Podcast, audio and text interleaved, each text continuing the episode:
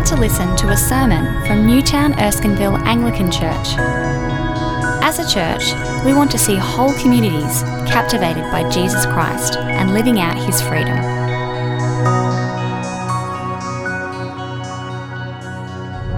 Hello, the first Bible reading um, is different from on the screen. It's actually from Daniel chapter 7, verses 9 to 14, which is on page 882 in the Bibles in the pew.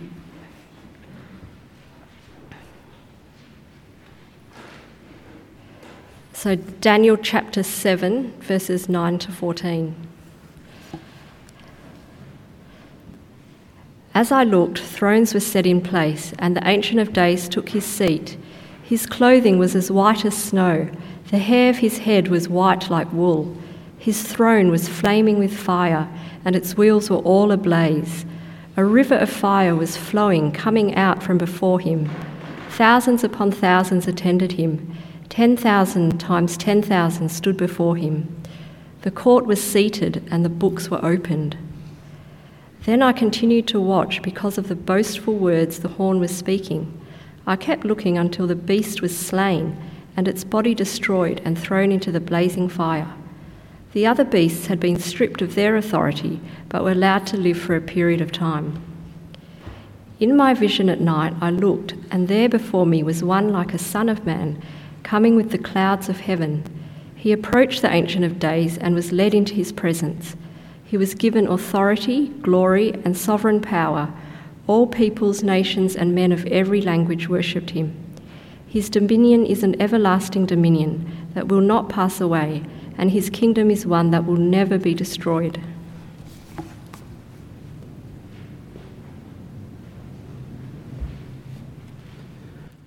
Hi, everyone. Uh, second reading is from Acts, uh, chapter 1, verses 6 to 26. If you're reading along the Pew Bibles, it's on page 1077.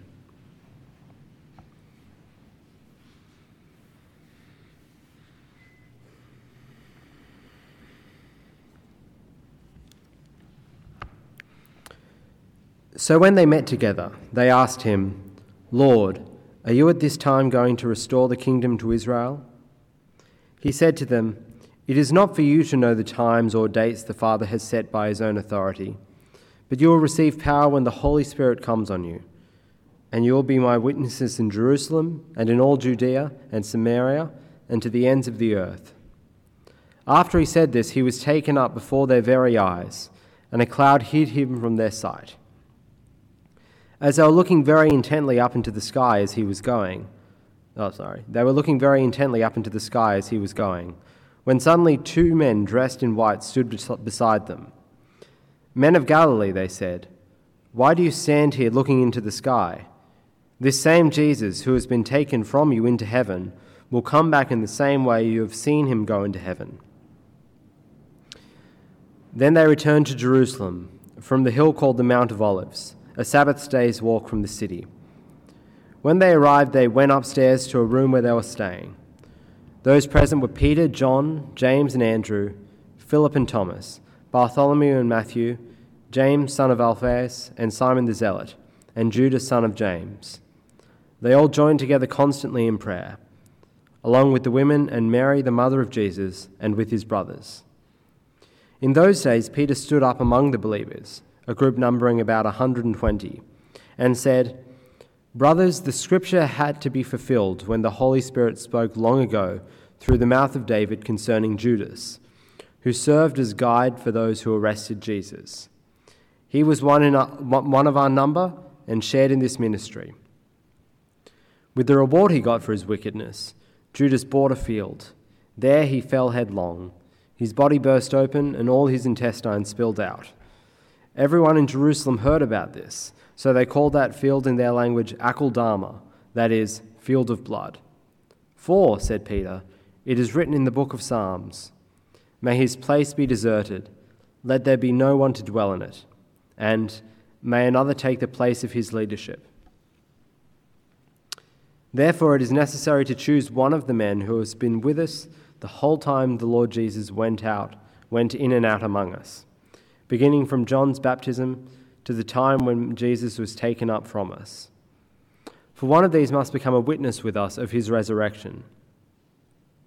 So they proposed two men Joseph, called Barsabbas, also known as Justus, and Matthias.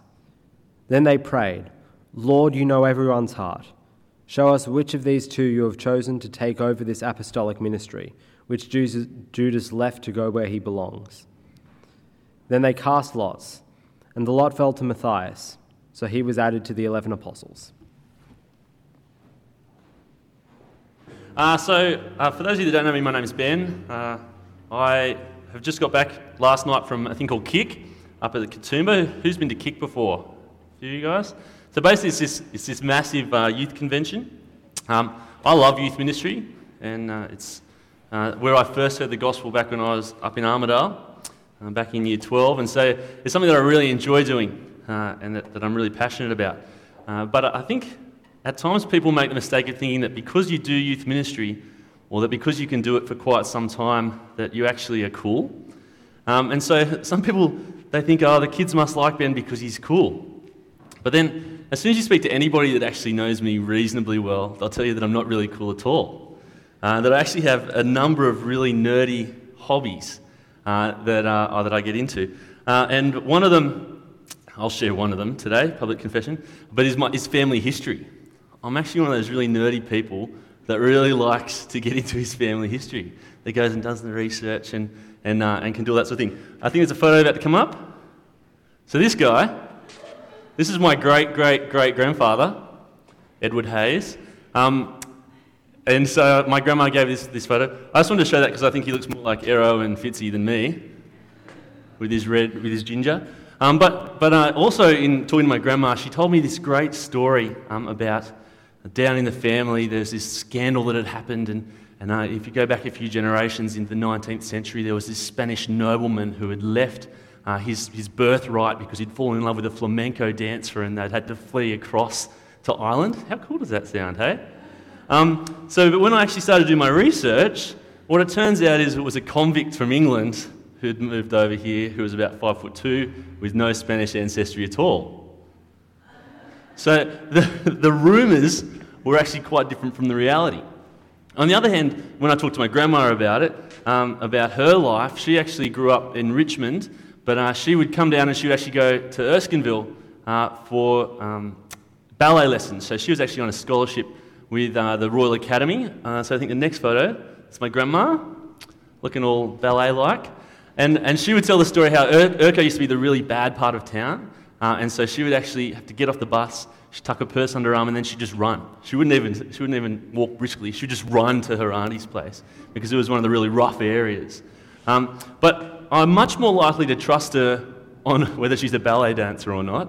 Got some photographic evidence, and she's a first hand um, experience of that. She's a first hand witness of that than I am to talk about the, uh, the Spanish nobleman anymore.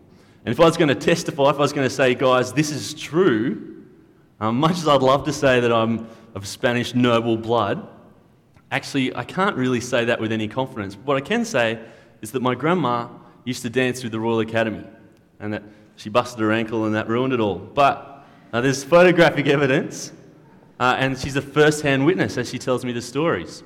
Um, I, and I think that's really important. There's one more photo who you might recognize one of the other people up there. This is me, a little bit younger and Jess Patrick, who's a member of our congregation, a little bit younger. But uh, this is me at their, their year 12 Bible study, their final year 12 Bible study. Uh, and uh, we did a whole bunch of things there. It was Simon's 18th, uh, who he just, his wife just had a baby last weekend, so it makes me feel super old. But um, if I was going to get you guys information about this event, um, you could talk to me about it, and then I'd point you to one of these other four people up there. Um, Jess is here in the congregation, so you can actually go and ask her if it happened. You can actually go and ask her what we did. We, we did a little few crazy things. In this case, we actually took this picture frame that had been donated for a prize for something that no one wanted. We broke it up into four pieces so that we could each take a piece with us and keep forever or something random like that. Um, another time we played a game where you end up having mouthfuls of mayonnaise, which I've got on video, which I was going to play, but I thought that'd be distracting. But if I was going to get you guys to actually think about uh, what had happened in my senior high Bible study, my year 12 Bible study, um, I wouldn't be asking you to ask my sister, who has had nothing to do with it. But I'd be asking you to, talk to these first hand people who were there. And what we're going to see as we have a look at Acts is how important the first hand witnessing was, uh, both in terms of the, the apostles themselves and then the work that they then went on to do. So I'm going to pray, and then, uh, then we'll get stuck into the Bible itself. Father God, thank you for today. Thank you for tonight. And thank you that we can meet together now as your people. Father, we ask that you will help us to listen and listen well to your word, that you'll help us to understand it with our minds and with our hearts, so that with the help of your Holy Spirit, we'll all be changed by it today. Father, we thank you that your word is living and active uh, and that you use it to, to shape and change us. And so we pray that for your glory and your glory alone, that will happen. In Jesus' name. Amen. So, this is our, like Andrew mentioned, this is our second sermon in Acts. Uh, last week, Andrew spoke to us on chapter 1, and really we, we saw that actually uh, in verses 1 or 2 there, that actually Acts is written by the same guy that wrote the Gospel of Luke. And, and although at times we often call it the Acts of the Apostles, really what it is is the Acts of the risen Lord Jesus. Because you'll see that uh, in verses 1 and 2 there, please open your Bibles again to Acts chapter 1 if you've closed them. Uh, but you'll see in verses 1 and 2 there that it's what Jesus continued, continued to do. Um, uh, so let me open it up too, that'd be helpful. So, but so it's what he, he continued to do after he rose from the dead. Um, I, I wrote about all that Jesus began to do and teach until the day he was taken up to heaven after, he gave, after giving instruction through the Holy Spirit. So, the Acts, we actually see that the risen Lord continues to, to work and continues to work through his, his people. And we saw that, that we finished up last week with verse 8, so we have a couple verses overlap, that actually the, the apostles were, were given the, the task to be his witnesses, Jesus' witnesses, to Jerusalem, Judea, Samaria, and then to the ends of the world. And that, that actually was a big challenge for them because Jerusalem made sense, Judea, maybe Samaria at a, stretch, but then the idea of going to the ends of the world was actually a big thing. But then the book of Acts really takes them through that.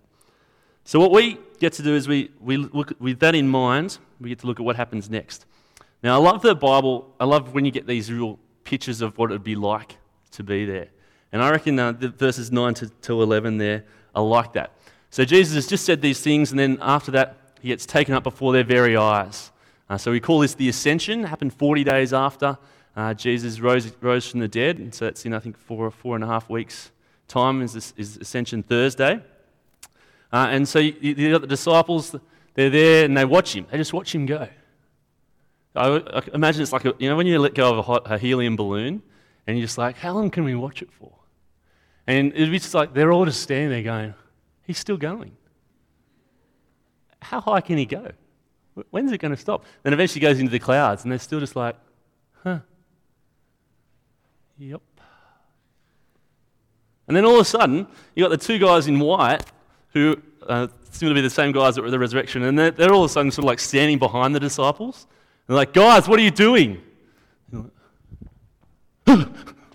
what? They're like, Jesus is gone. Why do you stand here looking into the sky? I mean, it sort of seems like a fair comment, doesn't it? You've just seen Jesus ascend into heaven. I think I'd be standing there staring into the sky for a little while as well. But he's saying, what, why, they're saying, why do you stand here looking into the sky? This same Jesus who has been taken from you into heaven will come back in the same way you've seen him go, go to heaven. Jesus just told the disciples, he's, he's been like, guys, go to Jerusalem and wait. Don't worry about times and don't worry about when the kingdom's coming back. I want you to go to Jerusalem and wait, and then I'm going to pour the Spirit out on you. The angels are saying, why are you waiting there? Why are you staring into the sky? Because actually, you've got a task to do. Jesus has actually commissioned you to go and be his witnesses. So get to it. And so we see that this, the ascension happens. If you, if you haven't spent much time on the ascension, because I think often we, we can skip it out a bit, you know, we go life, death, resurrection, ascension of Jesus, then I would encourage you to actually spend some time thinking about it. There's a whole different um, bits of the Bible that talk about it. Uh, in Hebrews and in John, Jesus talks a bit about it and stuff like that. So go away and actually think, well, why is the ascension a big deal? What's it actually mean? Um, Luke here, he tells us that in this case, he wants to make the point from the ascension that Jesus has gone up to heaven, and that means that we know he's going to come back down from heaven. So we serve a risen Lord, a living Lord, who is going to come back. He's going to come back uh, the way that he went. Uh, in terms of he's going to come down. But then you look at the pictures of that, Um, Daniel, Daniel 7 gave us a little bit of a taste of that, but you look at some of the other, and when he comes back, he's going to come back, though. It's not, it's not like he's going to come back and there'll be his little group band of followers waiting, being like, I think he's going to come down here. Is it here? Is it not? When he comes back, he's going to come back and the whole world's going to know about it. He's going to come back with a whole bunch of other uh, angels and, and people and stuff like that. So Jesus is actually going to return. And that's what the ascension tells us. And so what we see then is that the disciples, the, uh, the, the apostles, they actually listen to what Jesus has said. And then we see that they go and then they, they go back to Jerusalem. So they obey Jesus. They go to Jerusalem. You see that in verse 12. Uh, and then when they arrive, they go upstairs and there's a whole crew of them together. You've got the, the apostles, um, the women, uh, and Mary, who, who are really great at, at backing Jesus up all the way along, and then his brothers too. And it's cool because remember, in the middle of the Gospels, uh, Mary and the brothers, they were like, Jesus is crazy, let's get him out of here. And yet now they're, they're actually believers, and they've actually joined with the apostles in being Jesus' followers. And so they've obeyed Jesus in going back, and you see how they respond? They all get together, and what do they do? They join together constantly in prayer. These guys know that Jesus uh, has sent them there to wait for the Holy Spirit, and their response to that is to talk to God about it, is to join together in praying to God about it. It shows that they realize that, that their mission that they've been sent on to be these witnesses is going to be undergirded by God Himself. And so we need to show, they need to show this complete dependence on God. So they're there praying, and then while they're doing that, you see Peter stands up among the believers. And he says, Brothers, the scripture had to be fulfilled, which the Holy Spirit spoke long ago through the mouth of David concerning Judas. So Peter stands up and he goes, Guys, we've got to have a bit of a chat about something. And then he actually talks, he looks at a couple of bits of scripture one to do with Judas himself and one to do with replacing Judas. And um, um, Peter, all of a sudden, Peter gets it. I don't know if you guys, if you've read the Gospels, Peter often doesn't get it. He's the guy that always puts his hand up real quick to answer, and that's probably about a 50 50 strike rate. Um, but now he actually he gets it. He can actually point out some scripture from, from the Psalms and be like, guys, this is what it means.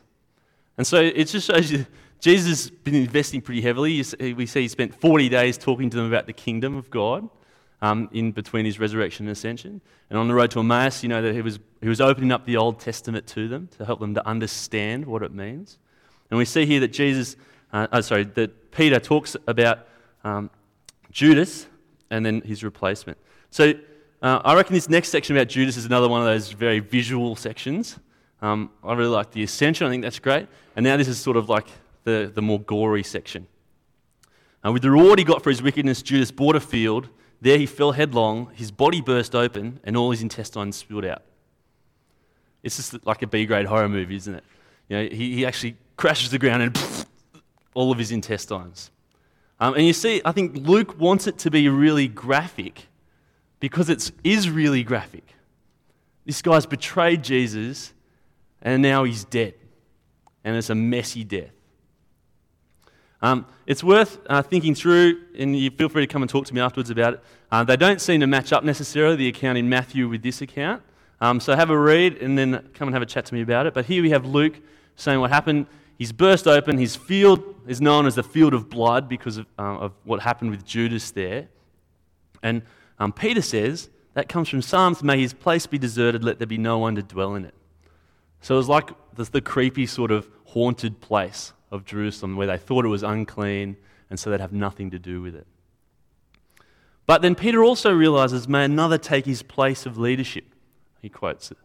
That actually, the, the 12 uh, is, is um, an important number, and it seems that, that there actually has to be 12 of the apostles, and so he says, we've got to get another guy in there. Um, and so have a look at how he does it, because I think this is, once again, a really, a really great insight into the priorities of the apostle of the apostles that they've received from Jesus himself. So that, um, therefore, it is necessary to choose one of the men who has been with us the whole time the Lord Jesus went in and out among us, beginning from John's baptism to the time when Jesus was taken up from us. For one of them must become a witness with us of his resurrection. You see what Peter's really says is really important? Is if we're going to replace Judas, we need someone that's been there the whole time. Right from the baptisms of John all the way through to seeing Jesus as the resurrected Lord. Because if these guys are going to go out witnessing, going to go out testifying to the ends of the earth, then they're going to be testifying to, to the resurrection, to Jesus' life, to Jesus' death, and to Jesus' ascension. They have to have seen it. They have this special role to be these special witnesses that they have to go out. So they, they narrow it down, they get their short list of two, two candidates. Joseph called Barsabbas, who was also known as Justus, and Matthias. So they've narrowed it down to two. Then, then what do they do next? They pray again. They realize that this is God ultimately who will make this decision. That it's ultimately it's Jesus' replacement. And so they prayed, Lord, you know everyone's heart. Show us which of these two you have chosen to take over the apostolic ministry which Jesus left to go where he belongs. So, Lord, there, it seems like he, they're probably praying to Jesus. Um, Luke's referred to Jesus as Lord. Um, they've referred to Jesus as Lord up at the start of the chapter when they've asked um, Jesus about uh, the kingdom. And they say, You've got to ultimately choose this. This man, this man is going to be your man, he's going to be your witness. So we want you to do it. And then they do this thing which seems sort of weird for us, I reckon, uh, is they cast lots. Uh, and the lot fell to Matthias. Now, we generally don't do that much anymore. We're like, what am I going to do today? Should I go to class or shouldn't I? All right, one to six, I'm not going to class. Oh, it's a six, I'm not going to class. No, we, we don't cast lots much today. But actually, in the Old Testament, it was one of the ways that they would actually work out what God's will was. And so they, um, they would say that God had control of all of that. And so if we cast lots, then God would show his decision in his sovereignty, in his, um, in his ability to control the dice, even, um, the lots. But it's interesting too that this seems to be the last time we know of that they use this. Um, so they make a lot of other decisions as Acts goes on, um, but they don't seem to, to cast lots each time. Uh, and it's also sort of the last event before the Holy Spirit comes um, which they may, may be related there. But so we see there that the, the apostles, that they've gone through this process, and then Matthias is the winner, and so he gets added to the 12 apostles. So they've responded with obedience, they've responded with prayer, and they've responded by listening to the scriptures, listening to God. With the goal of those three things to fulfill their, their, their commission to witness uh, and witness accurately to the ends of the earth. Well, what does that mean for us? Uh, we're not the apostles. Um, I'm not a first hand witness to the, to the life, death, and resurrection of Jesus. And so it is a different thing that they've been commissioned with. It's different, but then it's similar because we actually become an extension of that. And you'll see these guys, they were motivated by Jesus' command and they were motivated by the fact that Jesus has just gone up to heaven and that he's coming back. And so they do these things.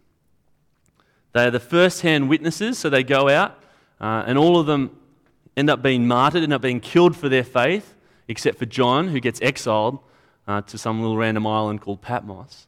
So they, have gone out and they actually reached the ends of the earth in, symbolically in, in Acts.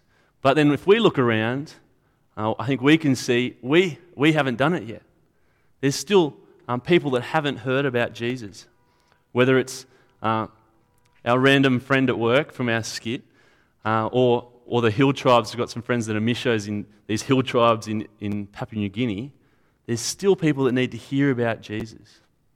So, how can we do that? Well, we can do that because we actually are blessed with God's word which is an account of these first hand witnesses, which is the account of them, of their testimony about what they saw and what they did and what they saw Jesus do and what he said. So, actually, it should give us confidence to be able to, to go, all right, I'm on board. I'm actually part of this mission. I'm part of this witnessing because I'm testifying as to what the first hand witnesses testified.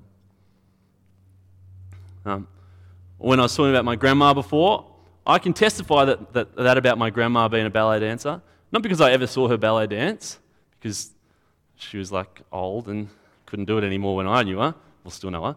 Um, but, you know, I, I can testify that I've heard firsthand from her that she did it, and that I've seen some evidence that she did it. So I actually can have confidence in saying that.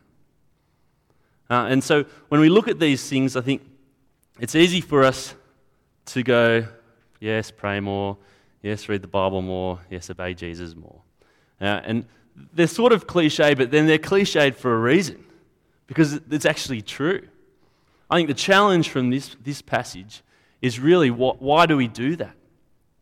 Do, do we actually believe that, that Jesus ascended into heaven? And because if we believe he did, then we should be believing that he's coming back. Uh, do we believe that we are an extension of the apostolic witness through God's word? That we actually have the truth and that we can share the truth with the people around us.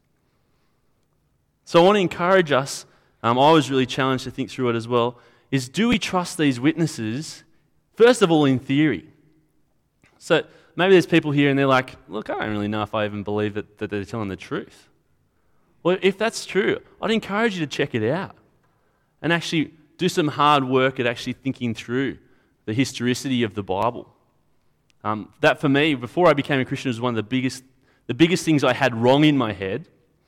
And um, when I actually looked into it, I found out I was really wrong. Because um, I just went off what, what different websites had said. And so I was, I'd swing to my cabin later, I still remember. Yeah, well, wasn't Matthew written for a different audience anyway? And so we, we don't have to listen to any of it because it was written in like Latin? And he's like, no. Uh-uh. Okay. So then I actually went away and looked into it. Oh, surprise, surprise, it wasn't, never, it wasn't written originally in Latin. And um, you can actually look at, at how accurate it is. If you're a little bit of a history buff, which I was in high school, oh, there's another nerdy hobby, um, then you actually can see how accurate the Bible is in terms of the, just the transmission of it and all that sort of stuff. So, anyway, I'd encourage you really to have a think about that if that's something that you're not sure about. Uh, second of all, if you do agree in theory that it's, that it's true and that we can trust these witnesses, I want to encourage you to think through how does that match up in practice? Because we can have a theory, a theoretical trust, but until we start putting that into practice, uh, what is it saying? You know, and these guys, I think, they give us some great pictures and, insights into what it, that for them it meant to believe it. It meant that they listened to what Jesus had said, they prayed constantly about it, and they listened to the scriptures. And see, and then, then from then on, and we'll see next week, they get the Holy Spirit, and then just bang, they, out they go. And they start telling people about Jesus because they know it's true. So, do we trust it in theory? Do we trust it in practice? And then, how do we respond to it?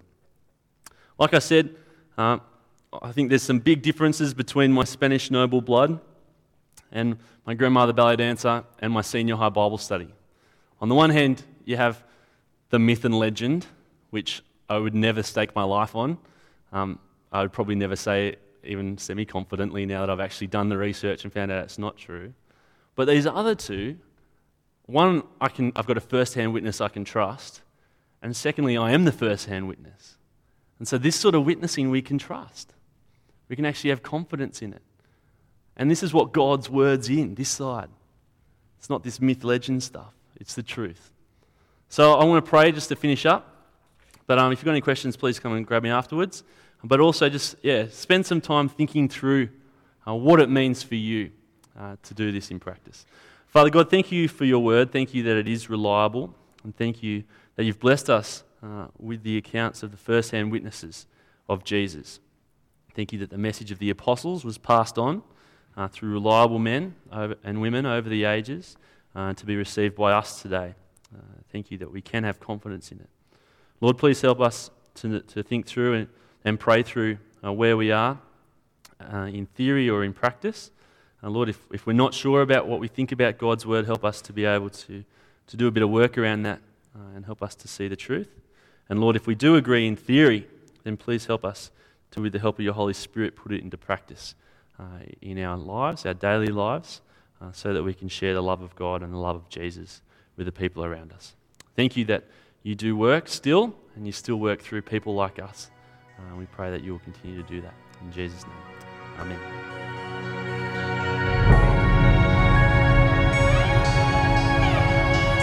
Thanks for listening to the Newtown Erskineville Anglican Church podcast.